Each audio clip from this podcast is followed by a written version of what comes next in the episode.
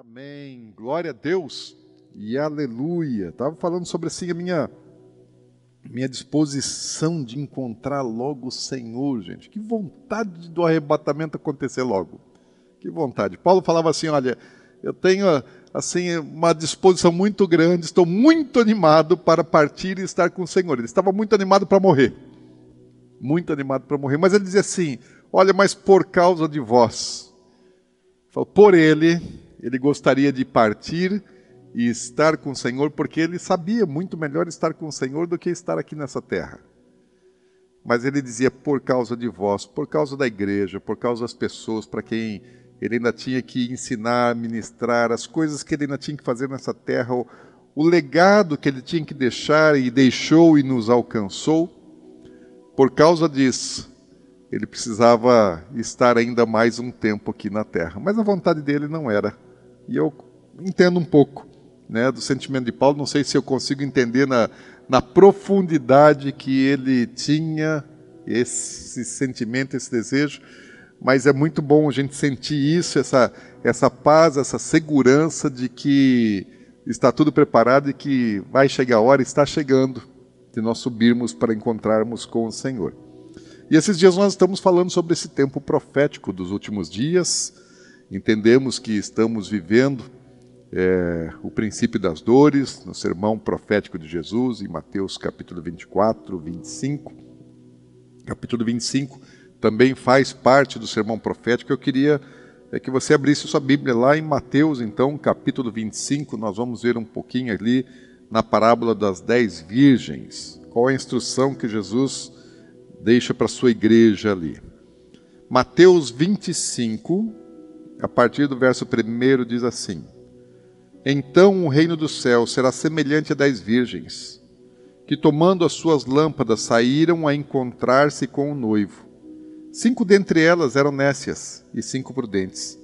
As nécias, ao tomarem as suas lâmpadas, não levaram azeite consigo. No entanto, as prudentes, além das lâmpadas, levaram azeite nas vasilhas. E tardando o noivo, foram todas tomadas de sono e adormeceram. Mas à meia-noite ouviu-se um grito: Eis o noivo, saí ao seu encontro. Então se levantaram todas aquelas virgens e prepararam as suas lâmpadas. E as nécias disseram às prudentes: Dai-nos do vosso azeite, porque as nossas lâmpadas estão se apagando. Mas as prudentes responderam: Não, para que não nos falte a nós e a vós outras. E diante aos que o vendem e comprai-o. E saindo elas para comprar, chegou o noivo, e as que estavam apercebidas entraram com ele para as bodas. Fechou-se a porta.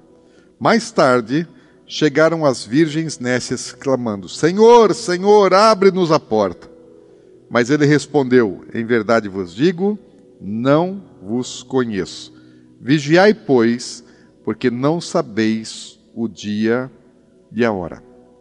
Quando os discípulos perguntaram a Jesus a respeito do, do fim dos tempos, os sinais, a volta dele, é, Jesus ele passou várias instruções, falou a respeito de coisas que aconteceriam na terra, que antecederiam a volta dele, e ele, e ele dá um resumo depois, no final, assim, ele dá um foco, uma conclusão, falando a respeito de estar pronto o tempo todo. E ele, agora, quando ele fala a respeito das dez virgens, ele está enfatizando a necessidade de estarmos prontos o tempo todo. Esse, essa parábola tem alguns elementos, né? tem algum, alguma, alguns símbolos que têm o seu significado alegórico, tem a sua representação. Por exemplo, o noivo que as virgens estão aguardando é o próprio Senhor Jesus. As bodas de que esse texto fala é do casamento de Jesus, que está relatado lá no livro de Apocalipse, no capítulo 19, quando João tem uma ele não tem uma visão, mas ele ouve um chamado para o casamento que está acontecendo nos céus. O casamento de Jesus, Jesus vai se casar. Jesus ainda não se casou, Jesus vai se casar e esse texto está falando a respeito desse momento quando o noivo ele vem para buscar a sua noiva, para buscar todo o cortejo da noiva, e aí leva para casa do pai, e ali se celebra uma festa de casamento, segundo a tradição judaica é, era feita nessa época. O noivo ele, Ele ia, preparava o lugar e quando estava pronto, ele vinha buscar a noiva num dia e numa hora não certa, mas o tempo era conhecido, só não era sabido o dia e a hora exatamente. A noiva ficava aguardando pronta com as suas amigas, com o seu cortejo. As amigas da noiva aguardavam prontas e o, e o noivo com os amigos do noivo viam também num grande cortejo e havia esse encontro né, do noivo, da noiva, do, da corte do noivo, a corte da noiva, e aí então seguiam para a casa do pai, o lugar onde a festa estava preparada. E ali havia a celebração do casamento. Jesus está falando a respeito desse momento. Então, ele é o noivo, as bodas é a festa de casamento dele. Ele está falando do dia do casamento dele, o dia mais importante no calendário celestial. É o, o, é o save the date do céu. Né? Existe um dia e uma hora que o Filho do Deus vivo vai se casar. E esse é um dia muito, muito, muito esperado nos céus. O apóstolo João ele tem visões no Apocalipse a respeito de coisas que haveriam de acontecer. Mas esse momento é tão especial que Deus nem mostrou para ele, só deixou ele ouvir. ouvir. Agora, outros elementos, outros símbolos que existem aqui. Porque aqui tem um óleo fala a respeito do óleo. O óleo é uma representação da unção que fala do Espírito Santo. Existem aqui dez moças virgens. As dez moças virgens representam a igreja, a totalidade da igreja. Algumas pessoas pensam que, que não representa toda a igreja, que só as cinco é, virgens sábias representam a igreja. Não, com certeza as dez aqui representam a totalidade da igreja, porque todas elas estão esperando pelo noivo, todas elas sabem que o noivo vem, todas elas estão de alguma maneira aguardando por esse encontro. Há uma expectativa, e quem espera pela volta de Jesus é a sua igreja. Então elas estão é, com um encontro marcado, elas têm um encontro marcado, não sabem o dia e a hora, mas tem um encontro e tem uma festa que elas foram chamadas para estar lá. Não necessariamente as dez virgens aqui falam da noiva, porque é, dentro da cultura judaica eu mencionei aqui, tem a noiva, tem o cortejo, as amigas da noiva. E ainda que a gente tenha, às vezes, a impressão de que toda a igreja faz parte é, é, da noiva, não é bem isso que a Bíblia diz. Não vou entrar nos detalhes disso, mas, por exemplo, quando você chega é, no casamento de Jesus, lá em Mateus, se não me engano, capítulo 22, é, é capítulo 22 de Mateus, ali você tem convidados, a sala está cheia de convidados. Né? Você, o, o, o, o rei manda buscar pelas praças, pelas pelos encruzilhadas, pelas ruas, pelos becos, por todos os lugares, traz os bons, os maus, traz todo mundo, chama todo mundo e força-os a entrar. E depois ele vai ver e a sala está cheia, a sala do banquete da festa de casamento está cheia de convidados. Convidados não casam, convidados não são noiva, mas estão lá. São pessoas, seres humanos, estão salvos. Estão lá, estão salvos. Então tem aqueles que se casam e tem aqueles que não se casam, mas fazem parte. O anjo, quando fala com o apóstolo João em Apocalipse, fala: bem-aventurados aqueles que são chamados, que são convidados para a festa das bodas do cordeiro. Então tem a noiva, mas tem ali também um grupo de convidados. Aqui eu entendo que esse grupo aqui fala de toda a igreja, não fala exclusivamente da noiva que casa com Cristo. Outro dia a gente pode falar é, mais a respeito disso, mas existem mensagens no nosso canal de YouTube que explicam sobre quem entra nas bodas, quem é a noiva, quem não é. Até eu acho que no final do ano, ou até no início desse ano, tem, tem mensagem aí no YouTube falando a respeito disso. Mas aqui nesse grupo de dez virgens há uma distinção. Ele é dividido em dois grupos. Existe um grupo que a Bíblia chama de, de sábias ou prudentes, ou, e um outro grupo que chama de nécias, de tolas. Quem são as sábias e quem são as tolas? O que, que diferencia é, esse grupo de, de, de moças? Todas elas têm uma lâmpada.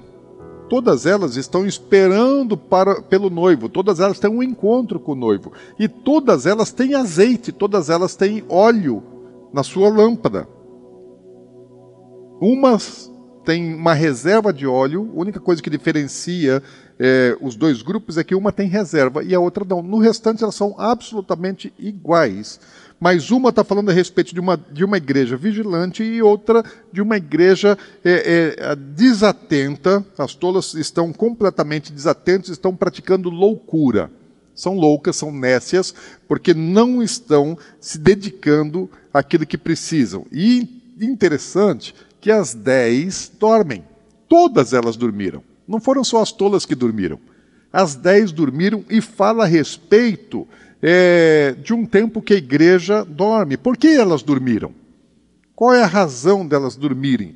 Bem na hora certa da chegada do noivo, elas estão adormecidas. Por quê? Porque o relógio delas, porque o calendário delas está desconectado com o calendário, com o relógio dos céus. O noivo está vindo e elas não estão atentas. Por que, que elas não estão atentas? Estão é, atentas às coisas da terra, não estão atentas ao reino dos céus. E isso é o quadro da igreja nos últimos dias. Jesus está dizendo assim: nos últimos dias, quando ele estiver chegando, a igreja vai estar adormecida. Quem está adormecido está assim como anestesiado. E a igreja dos nossos dias é uma igreja que não olha para os céus, é uma igreja que está anestesiada com as coisas da terra e desatenta para as coisas é, é, celestiais.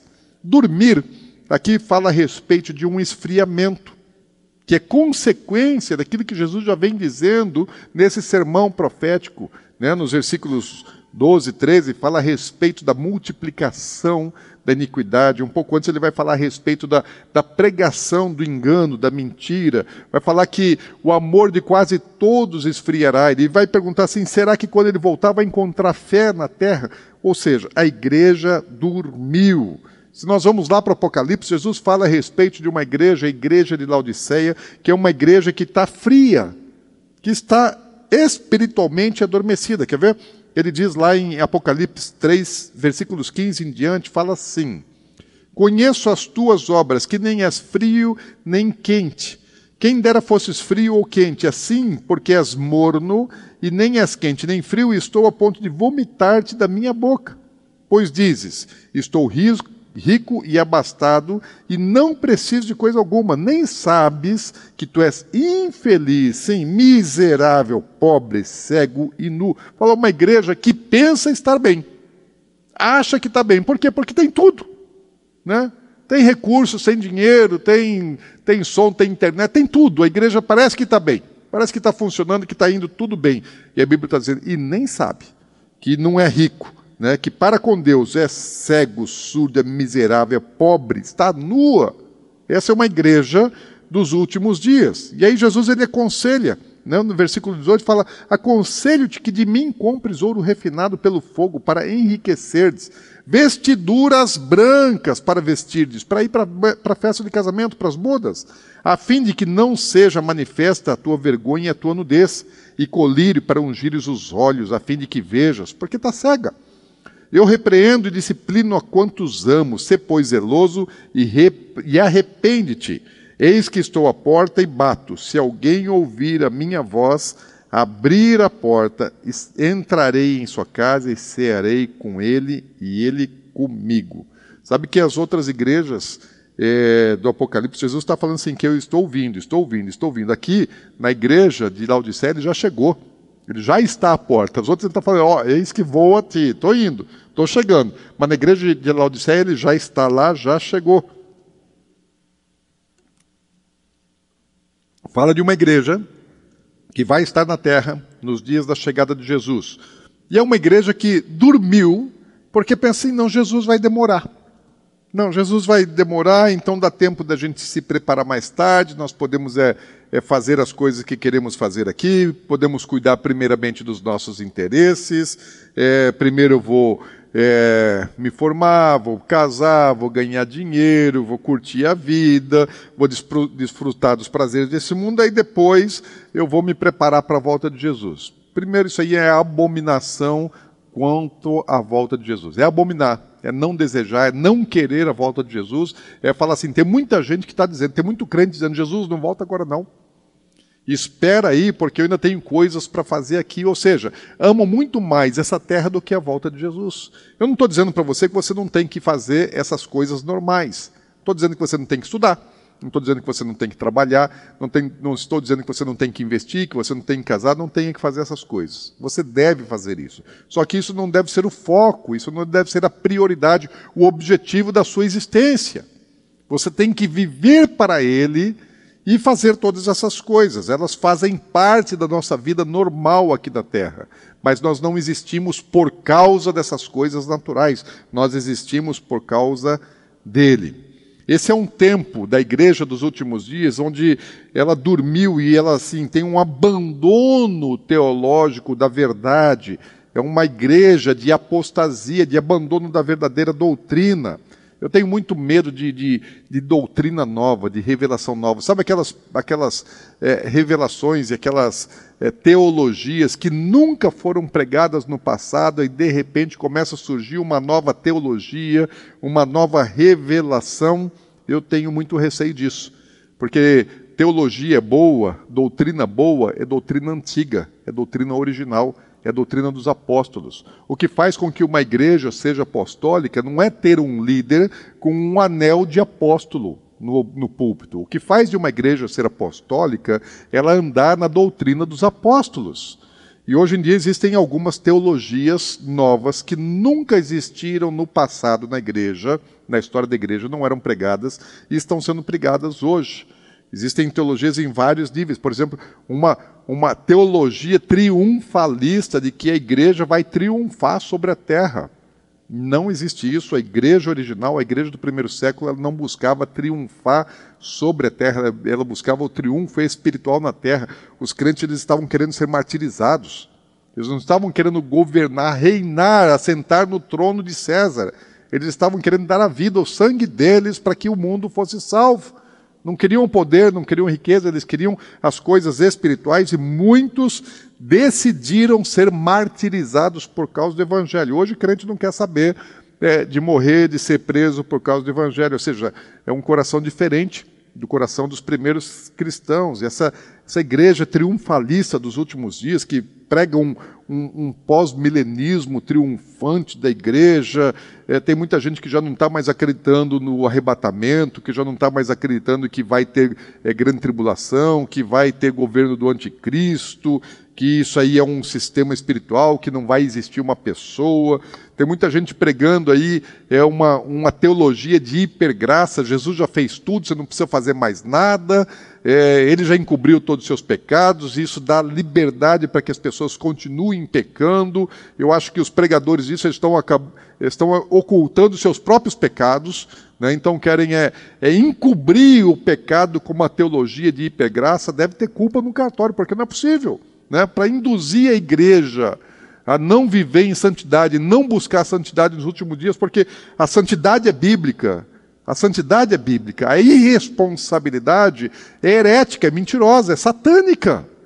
Mas tem um monte de gente que está pregando isso, que só quer falar de, de, de bênção material, de prosperidade, mensagem de autoajuda. O que, que é isso? É uma igreja que dormiu e que quer reinar na terra que busca os prazeres, as riquezas desse mundo. Um monte de líder religioso, infelizmente, porque a Bíblia diz que isso aconteceria nos últimos dias. Então tem que se alertar. Isso é um sinal dos últimos dias. Líderes religiosos é, pregando o evangelho sintético e fazendo do evangelho um, um negócio de enriquecimento. Horas, a pregação do evangelho não é motivo de enriquecimento para ninguém. Está na Bíblia. Não é para enriquecer através da pregação do Evangelho. Paulo disse, a Bíblia está dizendo, digno é o obreiro do seu salário, mas não é motivo de enriquecimento. Tem um monte de gente aí que, na verdade, está adorando o bezerro de ouro é, sobre é, o título de igreja cristã evangélica, mas, na verdade, o Deus deles não é, não é o Senhor. O Deus deles é Mamon e as pessoas estão sendo levadas a a serem adoradoras de mamon também, conduzidas. Por isso Jesus alerta assim, ó, cuidado. Cuidado com os lobos que parecem ovelhas, mas não são. Olha lá, Mateus capítulo 7, né, a respeito dessa advertência e do perigo de as pessoas se acharem é, no caminho e depois se surpreenderem, se entristecerem, se frustrarem naquele dia que se encontrarem com o Senhor. A igreja dos últimos dias é uma igreja que não está esperando pelo noivo, que não está aguardando Jesus. Está muito feliz e satisfeita com o mundo terreno, deixou de olhar para as coisas dos céus e, e passou a olhar somente para as coisas terrenas. É uma igreja que está desatenta, está desatenta e nós precisamos é, é de um despertamento. Estou dando glória a Deus por causa desse, desse, desse vírus, porque muitas coisas estão acontecendo. Né? Quando, quando Jesus está falando assim sobre, sobre dormir, ele está falando sobre negligenciar. Negligenciar, deixar de pensar nas coisas dos céus. Lá em, em, em, em Mateus 22, quando Jesus fala a respeito do seu casamento, versículos 2 a 5, ele fala assim: Olha, o reino dos céus é semelhante a um rei que celebrou as bodas de seu filho. Então enviou seus servos a chamar os convidados para as bodas, mas esses não quiseram vir. Enviou ainda outros servos com essa ordem, dizendo: é, Dizei aos convidados: Eis que já preparei o meu banquete, os meus bois cevados já foram abatidos, tudo está pronto, vinde para as bodas. Eles, porém, não se importaram e foram um para o seu campo e outro para o seu negócio. Não estão interessados no que Deus está fazendo, porque eles já têm a sua própria agenda. Não importa o que Deus faz, importa aquilo que eu já pensei, aquilo que eu já programei, aquilo que eu já pensei, que eu, eu, são os meus sonhos, são os meus projetos. Senhor, dá licença, mas eu tenho outras coisas que para mim são prioridade. Quando Jesus está falando disso, o, o, o, o, Evangelho de Lucas, ele, ao relatar mesma, o mesmo ensino de Jesus, lá em Lucas 14, os versos 17 em diante, Lucas descreve assim a mensagem de Jesus. Ora, a hora da ceia enviou seu servo para avisar os convidados: Vinde, porque tudo está preparado. Não obstante, todos a uma começaram a, a desculpar-se. Disse primeiro: Comprei um campo. Preciso ver, olha, comprei fazenda, comprei propriedade, eu preciso lá ver. O outro diz: Olha, rogo-te que me tenha por desculpado.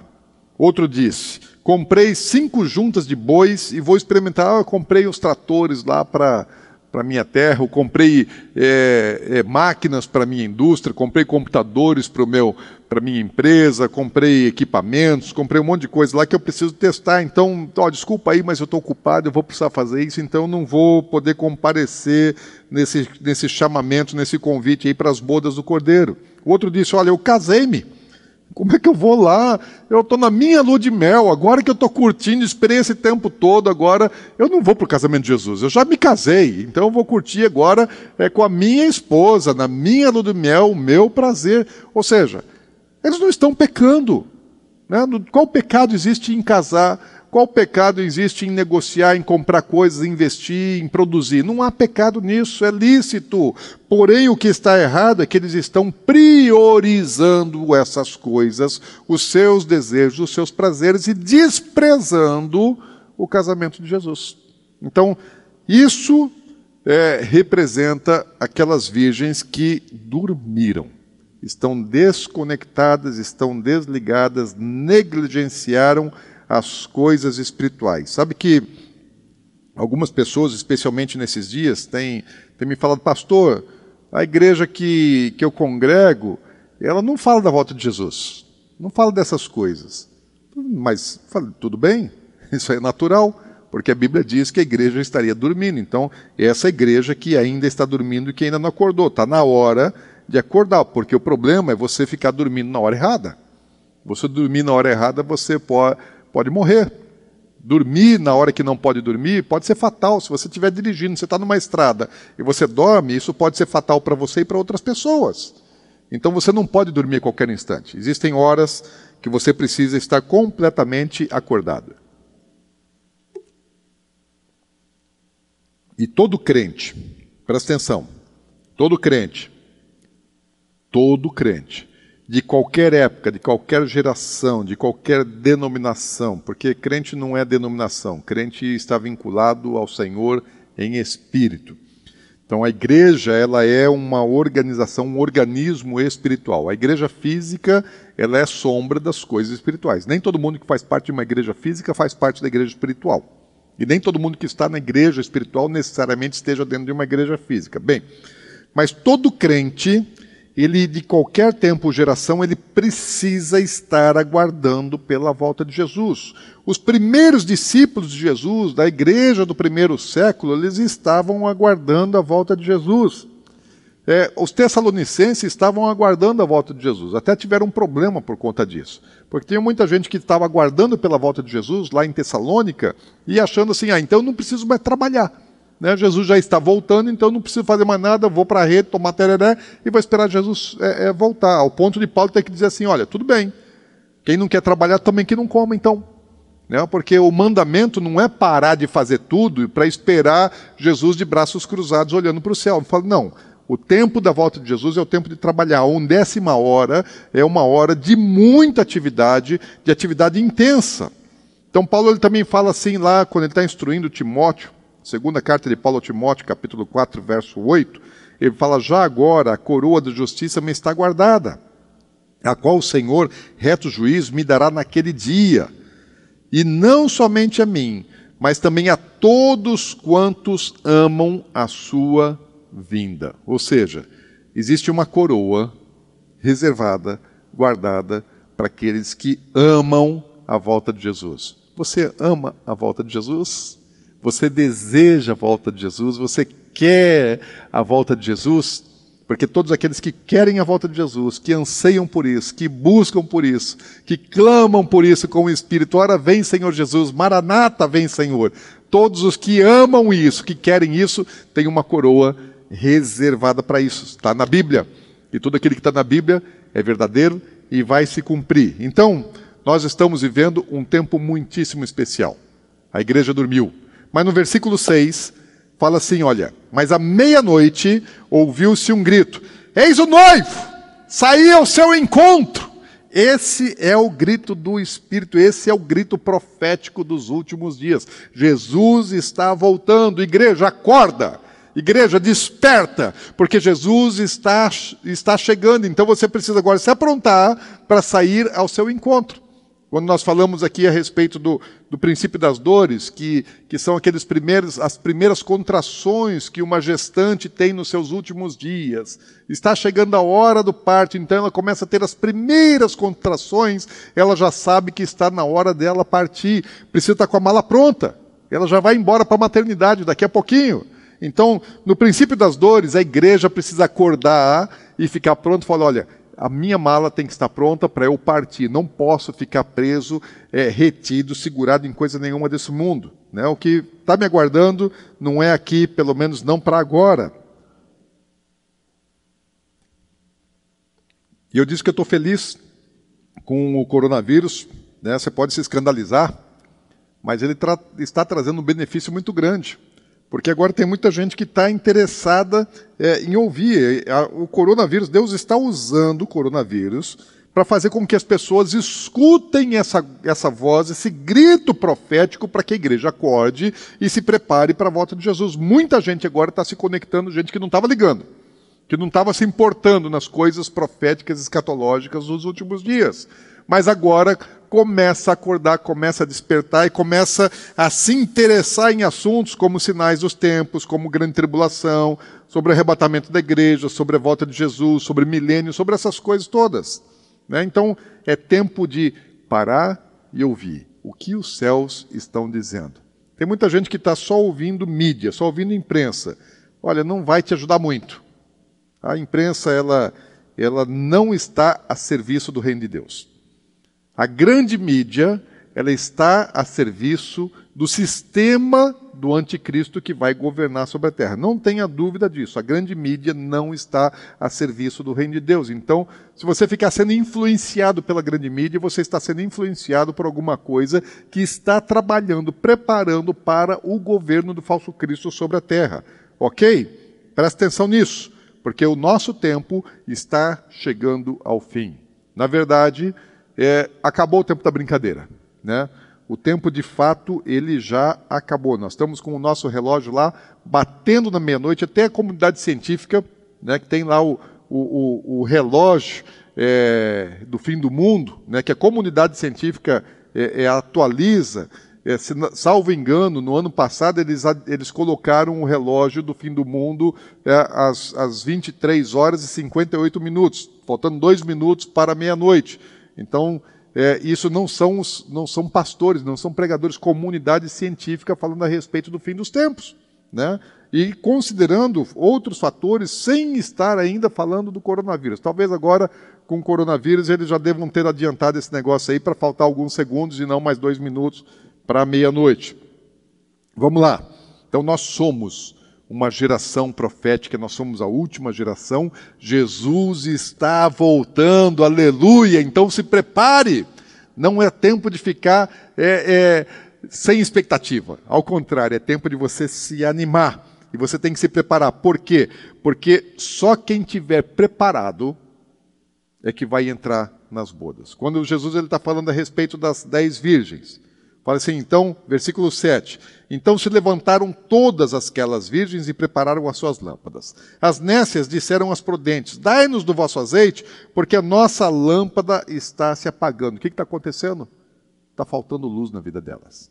Está faltando é, unção na vida delas. Está faltando o Espírito Santo na vida delas. Mas as prudentes responderam: Não para que não nos falte a nós e a vós outras, e diante aos que o vendem e comprai. Porque tem um grupo na igreja que o Espírito Santo está sendo apagado.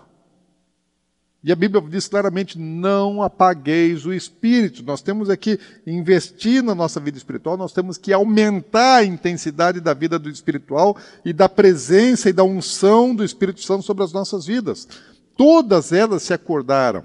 Eu não sei se quando Jesus estiver chegando, de fato, e eu acho que esses dias está chegando muito rapidamente, se vai dar tempo para a igreja se preparar como um todo. Me parece pelo texto que não. Tomara que 50% consiga. Né? Tomara que esse número esteja certo, esteja em concordância lá com Jesus dizendo assim: olha, estão dois deitados numa cama, um sobe, outro fica, estão dois no, no campo, um sobe, outro fica, tem dois no moinho, um sobe, outro fica. Então 50% vai ficar para trás, 50% vai subir para o um encontro com o Senhor nas, nos ares. Tomara que 50% suba, porque hoje, se fosse agora, eu vou dizer para você que não daria 50%, porque a igreja dormiu. Né? Então é tempo agora de acordar, de despertar e você passar a fazer parte daquela igreja é, que, que é sábia, que não é tola e que se prepara e que vai estar pronto para se encontrar com o noivo na chegada dele. Tem muita gente que está gastando a sua vida, o seu tempo com coisas fúteis. Elas adormeceram, gastaram tempo com coisa errada, não estão atentos, não tem azeite. Por quê? Porque ao invés de, de juntar azeite, ao invés de juntar reserva, ao invés de, de estudar a palavra de Deus, de buscar Deus, de orar em línguas, de se preparar para o encontro com o Senhor, de se santificar, estão fazendo o quê? Estão lá buscando um corpo sarado. Passam horas e horas e horas investindo na sua aparência e, e depois até tentando seduzir através da aparência. Tem muita gente que às vezes não está correndo atrás da aparência, não está cultuando o corpo, mas está adorando o dinheiro, está lá, só corre atrás de dinheiro, dinheiro, dinheiro, dinheiro, vive por causa do dinheiro. Acorda já pensando onde é que vai fazer, trabalhar para ganhar dinheiro, preocupado em pagar conta. O Deus deles é o dinheiro. Coisas que estão, pessoas estão priorizando as coisas passageiras, as coisas terrenas. Gente, as coisas terrenas são coisas terrenas, as coisas passageiras são passageiras mais importante é aquilo que permanece para sempre. Jesus diz assim: olha, não trabalhe pelo pão que perece, trabalhe pelo pão que permanece por toda a eternidade. Uma questão é de foco. É simples, é só ter foco na coisa certa, valorizar a coisa certa, é priorizar, colocar ordem nas coisas. Você não pode inverter as ordens. E o diabo ele vai sempre tentar fazer com que a gente, é, não que a gente abandone as coisas de Deus, mas que a gente inverta as prioridades. E ao inverter as prioridades, eu perco aquilo que é mais importante. Então as tolas acordaram, mas não tiveram tempo de entrar. Só aquelas que estavam preparadas, de fato, que conseguiram entrar. E essas tolas, as cinco virgens tolas, elas ainda correram para comprar. Eu fico imaginando assim: quando houver o arrebatamento, quando a igreja subir, vai ter um monte de crente que vai assim, oh meu Deus, assustou agora. Né? Jesus voltou, né? foi um monte de gente embora, e a pessoa ficou, o que, que aconteceu? Por que, que eu não fui? O que, que aconteceu? Por que, que eu não fui? Por que, que eu não fui arrebatado? Porque a pessoa achava que estava tudo bem com ela. Não, né? não estava vivendo lá uma vida de, de, de, de, pecado. Agora, de repente, aconteceu o arrebatamento e a pessoa ficou na terra. E aí? Onde você acha que essa pessoa vai? Você acha que essa pessoa vai para o cinema? O crente que não subiu, ele vai para o cinema? Ele vai para o shopping fazer compra? Vai para o estádio de futebol? vai para a academia malhar, aonde você acha que essa pessoa vai correr quando acontecer o arrebatamento? Ela vai correr na igreja, gente. Ela vai querer saber quem é que foi, quem que não foi. Vai correr na igreja e fala, por que é que eu não fui? Vai querer entender. Onde é que elas vão? Vão aos que vendem a unção. Eu vou te assegurar o seguinte: no dia do arrebatamento, as igrejas que vendem unção vão estar lotadas de crentes frustrados, decepcionados, cobrando dos seus líderes o que é que aconteceu que eles não subiram para o arrebatamento. Aí não vai adiantar toalhinha, sabonete, água ungida, não vai adiantar óleo ungido, não vai adiantar nada. Não vai adiantar acreditar em comercializar as coisas com Deus. Tem muita gente que está acreditando em coisa errada, está acreditando em engano, que está sendo enganada. E as igrejas vão estar lotadas no dia do arrebatamento, porque as pessoas vão sair de casa para ir para a igreja, não vão para outro lugar. E é isso que a Bíblia está dizendo aqui, ó. Vai aos que o vendem e vai lá ver se compra. Deixa eu dizer uma coisa para você. Muitas igrejas que estão pregando só prosperidade, bênção, vitória, conquista, é, triunfalismo e todas essas coisas é, vão ter um público muito maior. Vão ter um público muito maior. Talvez estejam ali os seus líderes tentando dar explicação do que, que aconteceu. Bom, eu não sei como vai ser aquele, aquele dia, mas sei de uma coisa: eu não quero estar aqui para ver esse negócio, não. Quero estar lá nas bodas do cordeiro. Porque azeite, unção não se vende, gente. O Espírito Santo não está à venda. Esse negócio não tem preço. Colocar preço no Evangelho, negociar o Evangelho, vender o Evangelho, ganhar dinheiro com o Evangelho, enriquecer com o Evangelho, isso é doutrina falsa, isso é heresia, isso é coisa demoníaca. Isso não é dos céus. Isso está segurando as pessoas na terra. E isso vai custar muito caro. Vai custar caro para quem ensina isso, para quem prega isso, para quem se beneficia disso, e vai custar caro para quem acredita nisso. Então sai fora desse negócio. Sai fora, se santifique. O Espírito Santo, ele não está à venda. A unção não está à venda. Você vai ter que cavar isso, você vai ter que buscar isso. O verdadeiro azeite não se vende. Aliás, é, é, até a representação da unção que a gente usa, o óleo de unção, e eu, eu uso óleo, o óleo para ungir, porque é bíblico, não tem nada de errado em a gente usar o óleo é, para ungir. Mas o óleo que, se, que a Bíblia ensina a usar é o, é o azeite extra virgem de oliva, da primeira prensa, né? É o azeite da oliva de primeira prensa. E hoje, se você vai é, comprar um óleo, tem muita gente que está vendendo, aí você vai nas lojas gospel aí, você vai comprar é, óleo de unção. Só que você chega lá, você acha uns frasquinhos e tem um óleo ali, perfumadinho, coloridinho, né, que é até agradável, quase que é um perfume, né? E só que, de fato, aquilo ali não é óleo. Aquilo ali é uma. É, é óleo, não é o azeite, né? é óleo mineral. Óleo mineral é vaselina. Óleo mineral não é extraído do azeite, óleo mineral é vaselina. Então, normalmente aquele que está sendo vendido na maior parte das casas, é, é, das lojas, é gospel, o que eles estão vendendo como óleo de unção é vaselina líquida. Então você vai lá e pega o óleo de unção e na verdade você não vai se ungir, você vai se vaselinar. Pega lá e passa vaselina na sua casa, passa vaselina em você, na sua família, nas suas coisas e acha que está ungindo, né? Como, usa isso como uma simpatia. Gente, não existe isso. A autoridade não está no elemento, no azeite, no óleo, muito menos na vaselina líquida, cheirosinha. A autoridade está em nós. O óleo de unção, ele é a representação física de algo espiritual. E tem muita gente que está acreditando que aquele óleo tem poder e é que vai fazer milagres com aquele óleo ou com aquela vaselina líquida. Isso é uma besteira, isso é um engano. Tem gente que é só ganhando dinheiro com essas coisas. E um monte de gente acreditando nisso. É, se você não tiver autoridade em você, aquele óleo não serve de coisa alguma. Você precisa ter autoridade de Deus, do Espírito em você, a sua palavra, aquilo que sai de dentro da sua boca. O diabo tem que reconhecer e respeitar. E tem que se submeter, tem que se sujeitar. E essa autoridade não está no elemento físico, está em você. O elemento físico é só uma representação.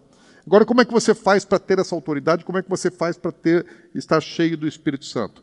Gente, não tem segredo. Não tem segredo. Não tem segredo.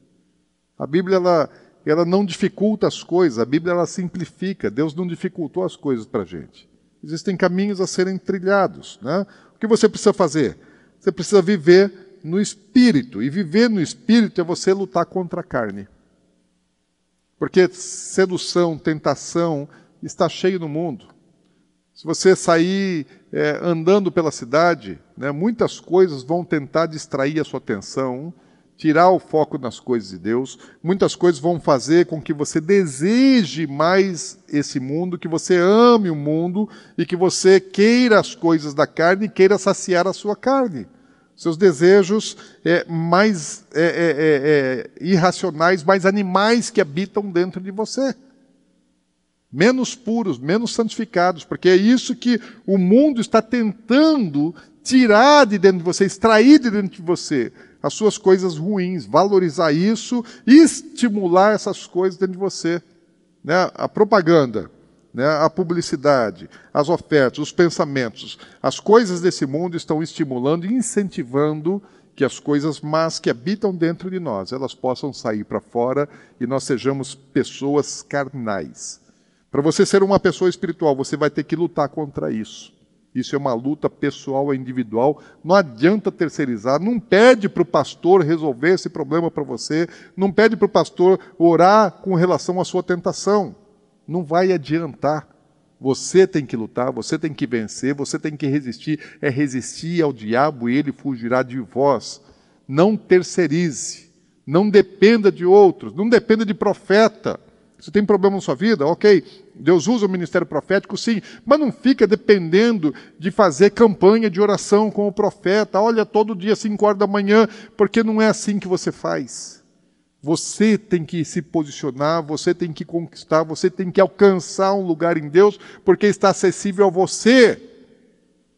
Não seja dependente não seja dependente, você precisa estar sujeito sim à autoridade, sujeito à hierarquia, sujeito àquilo que Deus estabeleceu dentro do seu reino. Deus estabeleceu autoridades, Deus colocou pessoas com funções específicas, mas você tem que ter o seu acesso de intimidade com Deus, você tem que ter a sua vida espiritual, você tem que ter, não pode terceirizar.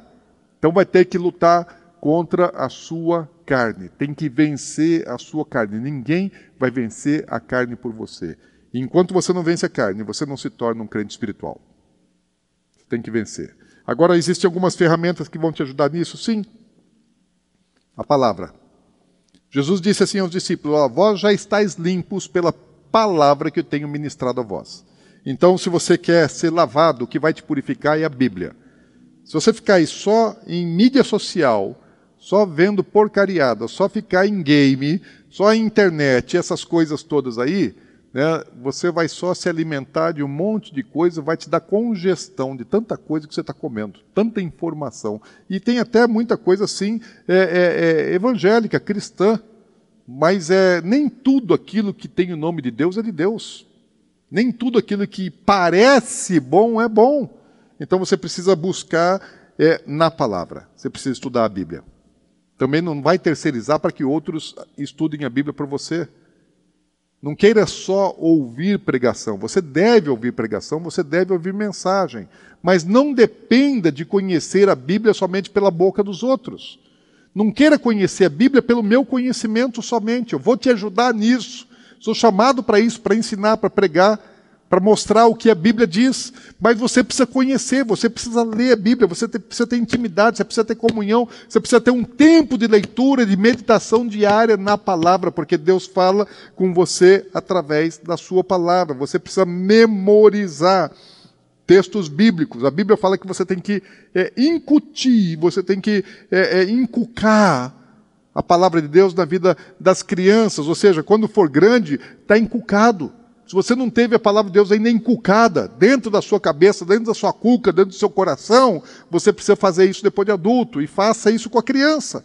Inculca a palavra de Deus na criança. Põe na mente dela, faz ela aprender. Faz ela receber isso no coração dela, faz ela amar isso, deseje isso. Seja exemplo, seja modelo. Seus filhos precisam ver você lendo a Bíblia.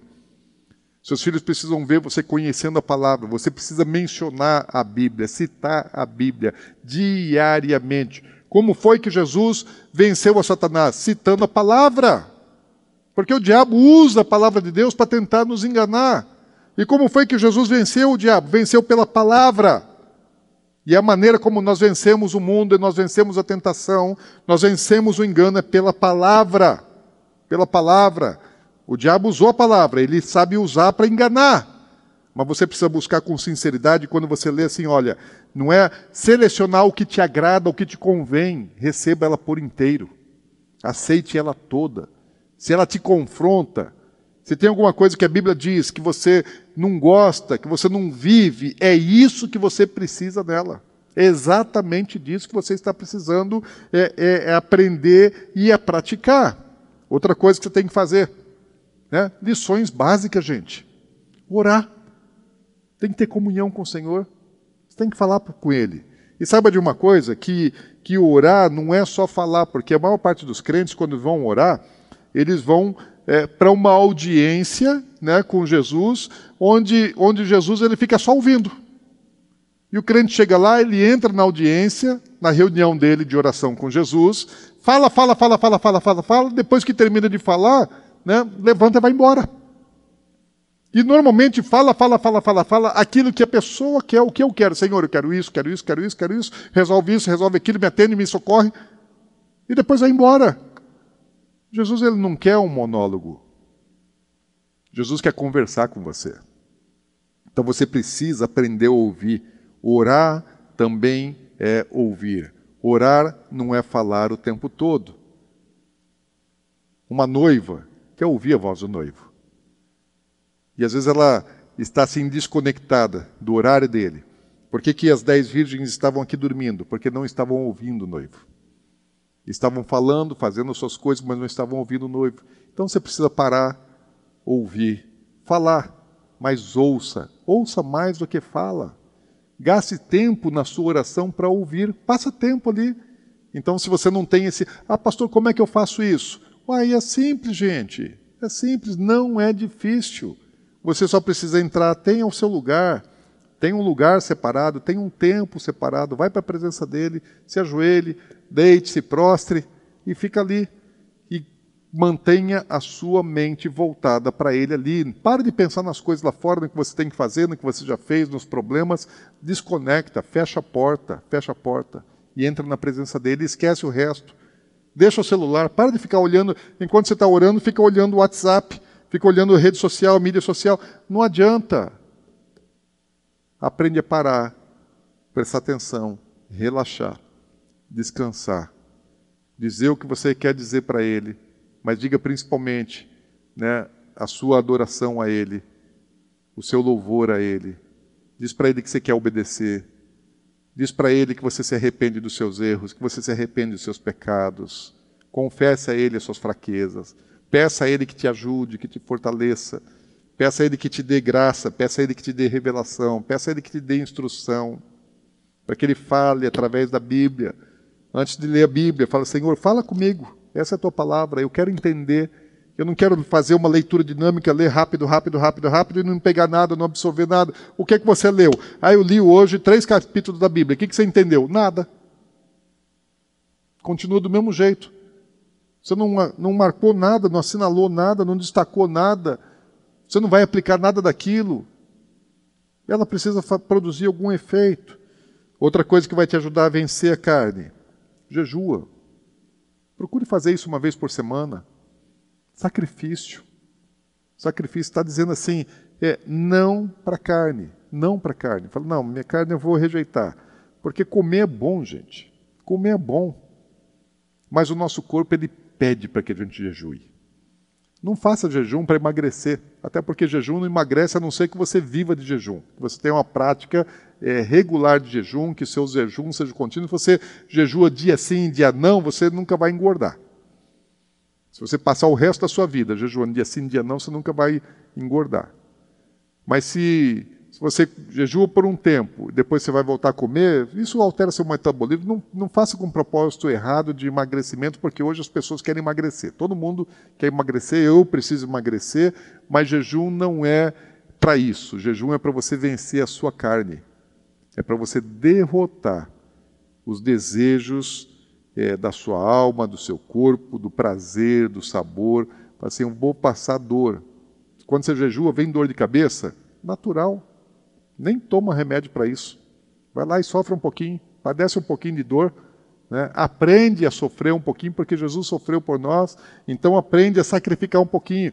Paulo diz assim: apresentei os vossos corpos, os vossos corpos em sacrifício vivo, santo e agradável a Deus. Então tem que sacrificar também. Se ofereça um pouco em sacrifício. Comece com uma vez por semana. Quem sabe daqui a pouco você vai estar jejuando duas vezes por semana, uma vez por mês, faz um jejum seco de três dias. Vai te edificar, vai te abençoar grandemente. Posso te assegurar sobre isso. E a última coisa, vigia.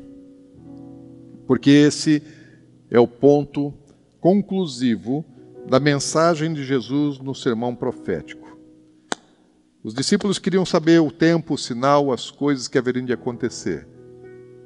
E Jesus ele, ele não deu data, não deu dia, não deu hora, falou a respeito de alguns sinais que estão aí. Nós podemos ver cada um deles nos nossos dias. Falou a respeito de coisas que ainda vão acontecer, estão chegando. Mas ele disse assim: ó, vigia. Quando é que eu tenho que vigiar? Todo dia e toda hora. Porque ele pode voltar exatamente na hora que eu não estou vigiando. Na hora que eu dormi, adormeci, desconectei, desliguei, e ele vem exatamente naquela hora. Então eu tenho que estar vigiando todo dia, toda hora. Às vezes eu vou numa festa, por exemplo. Às vezes você vai numa, você vai numa festa de formatura, numa festa de casamento, alguma coisa assim, e, e nem sempre nesses ambientes você se sente ambientado.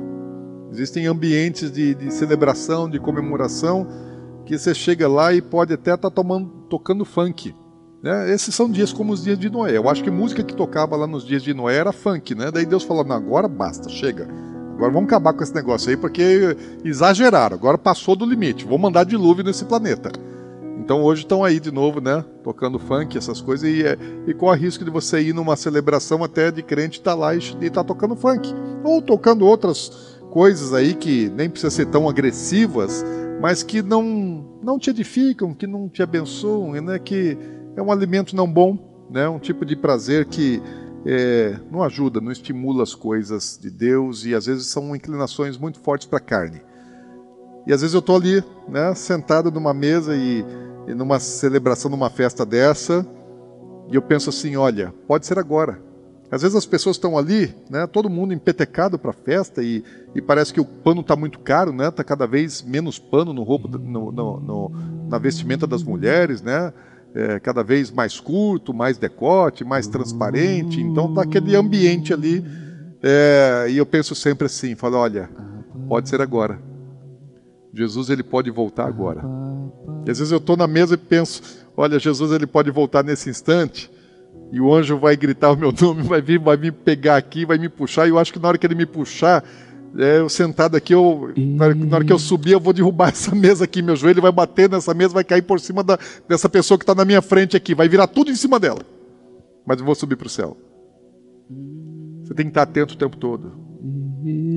Se você está no shopping, se você está na praia, você está na praia com aquele monte de gente lá seminua Jesus pode voltar na hora que você está lá.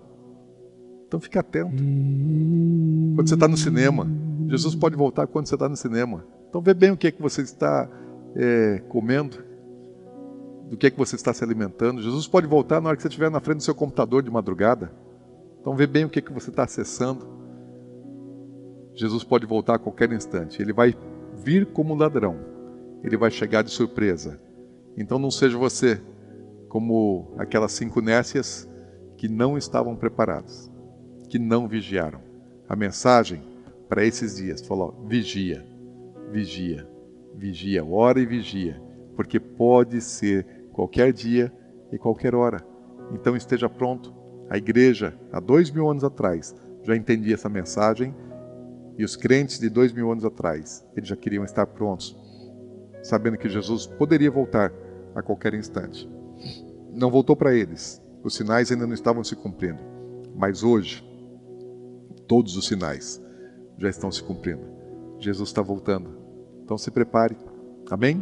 Quero orar por você. Se você puder colocar a sua mão no coração, Começa assim a pedir perdão para Ele por não se preparar adequadamente, por não, não investir o seu tempo, a sua vida, seus talentos, seus dons, seus recursos no reino de Deus. Começa a pedir perdão por viver para você e não viver para Ele. Mesmo que você seja crente, você pode ter muitos anos de crente. Ele tem que vir em primeiro lugar. Buscar em primeiro lugar o reino de Deus e a sua justiça. As outras coisas vêm depois. Primeiro lugar Ele, porque Ele está voltando. Senhor, eu quero abençoar a tua igreja. Eu sei que esse é o tempo do grito. Jesus, é a mensagem profética desses dias. Eis o noivo sair ao seu encontro. E Espírito Santo, eu peço agora uma visitação especial. Toca nas vidas toca nos corações, desperta todo aquele que dorme, desperta o teu povo que agora está adormecido, Senhor, a igreja que dormiu, desperta, acorda. E traz, Senhor, um sentimento de urgência, traz um sentimento de pressa, traz um sentimento de preparo, Senhor, abre os olhos da tua igreja, para que a igreja não olhe para as coisas da terra, mas para que a igreja olhe para as coisas dos céus. Esse é o tempo que o Senhor nos tem dado agora, de despertar, de acordar. Senhor trabalha na minha vida. Tudo aquilo que, que atrapalha a minha visão espiritual, meu preparo espiritual para o encontro com o Senhor, tudo aquilo que me distrai. Senhor, eu quero que saia da minha vida. Tudo que me distrai, eu quero que saia da minha vida. E assim eu peço que aconteça com a vida dos meus irmãos, das minhas irmãs, tudo aquilo que nos distrai, que chama nossa atenção para outra coisa que não para o Senhor e para esse tempo, que não nos permite estarmos prontos, preparados para o encontro com o Senhor. Perca o valor, perca o brilho, perca o interesse.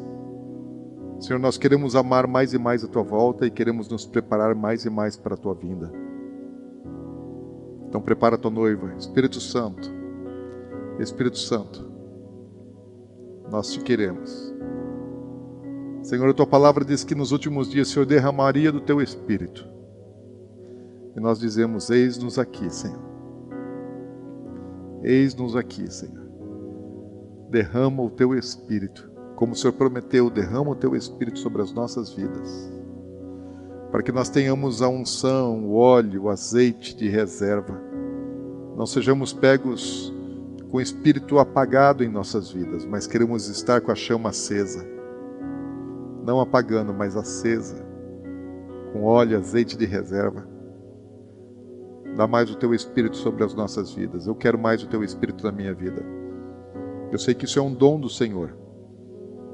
É o maior de todos os dons, é o Espírito que o Senhor pode nos dar. Mais de Ti, Senhor, mais de Ti, mais de Ti. Mais o Teu Espírito sobre a minha vida, mais o Teu Espírito sobre a, minha casa, sobre a minha família, sobre a minha comunidade, sobre a igreja, sobre as nossas vidas. Mais do Teu Espírito eu peço, Senhor. A Tua palavra diz que se nós pedirmos do Espírito, o Senhor não vai negar. Que um pai que é mau, ele sabe dar boas coisas ao filho que se se o filho pedir pão, ele não vai dar uma pedra. E o Senhor é bom. Se nós pedirmos a Ti o Espírito, o Senhor não há de nos negar. Então eu te peço, Senhor, eu quero mais o Teu Espírito. Eu desejo mais o Teu Espírito. Nós queremos mais o Teu Espírito, nós desejamos, nós ansiamos mais do Teu Espírito. Sem o Espírito do Senhor, nós nada podemos fazer. Sequer nós poderemos subir para as bodas, porque somos preparados pelo Paracletos, pelo nosso amigo Consolador, Espírito Santo de Deus. Tu és bem-vindo, Espírito Santo. Tu és bem-vindo em nossas vidas, Tu és bem-vindo em nossos lares, nas casas dos irmãos que nos veem agora, que nos assistem agora. Espírito Santo, eu peço, derrama-te e enche esses ambientes, essas casas.